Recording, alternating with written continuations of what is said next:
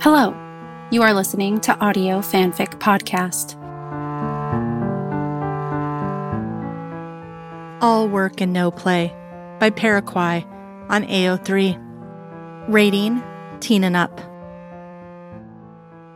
Cold beside him in the ungainly black sedan, slowly dodging trick or treaters. Every time he catches a knot of children in the headlights, part of her isn't sure he'll stop. They do have to eat, even when they're running, even when the crowds are out. They have money today, but who knows about tomorrow? So tonight they eat Italian. Flickering orange light comes from fake candelabras and blinking plastic pumpkins. Den of riotous college kids, purple David Bowie wigs, glints of vinyl and gold, on their way from one party to another, cheeks red from the cold outside, from laughing and drinking too much. Marita feels the blare of the music as a protecting blanket, anonymity in their dark corner. Alex struggles with the wrapper of a tiny Snickers bar from the glitter filled dish on the table. He tries to hold it between his pinky and thumb and tear away at the foil bit by bit, but eventually gives up and uses his teeth. She eats her fettuccine and pretends not to watch. Beetlejuice crouches down beside their table. His eye makeup is smudged, and strands of brown hair are escaping from beneath his wig. He touches Alex on the shoulder.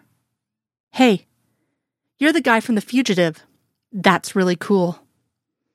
Marita gives Alex a sharp kick under the table before he can react and smiles. Who am I? Beetlejuice takes her in, slowly. Grace Kelly. She laughs because it's a night to be someone else for a while. Outside the frosted accordion window, there are people moving who don't know they can be seen. Just distorted stripes of color red, peach, black. Japanese tourists are taking pictures of each other by the door, posing with sequin glam rockers. The food is spicier than she expected.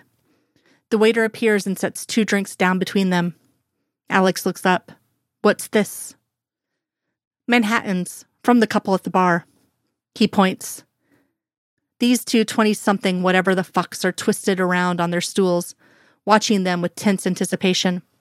The girl's a panther, gothic eyeliner and whiskers, fuzzy ears on a headband, a velvet halter top cut to reveal the pale sides of her breasts, toying with her tail. The boy is Douglas MacArthur in dress uniform, lean, mirrored sunglasses on his head, and heavy boots perched on the crossbar of the stool. He keeps throwing glances back at the girl, licking his lips.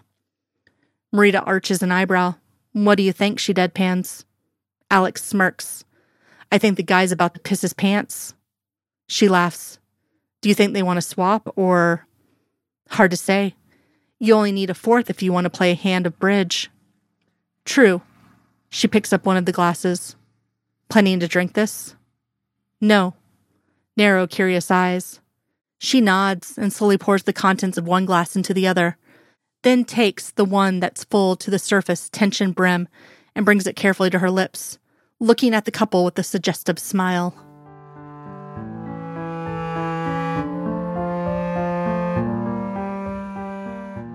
If you like this story and would like to contribute, you can do so by going to our Patreon page at www.patreon.com forward slash audio fanfic pod.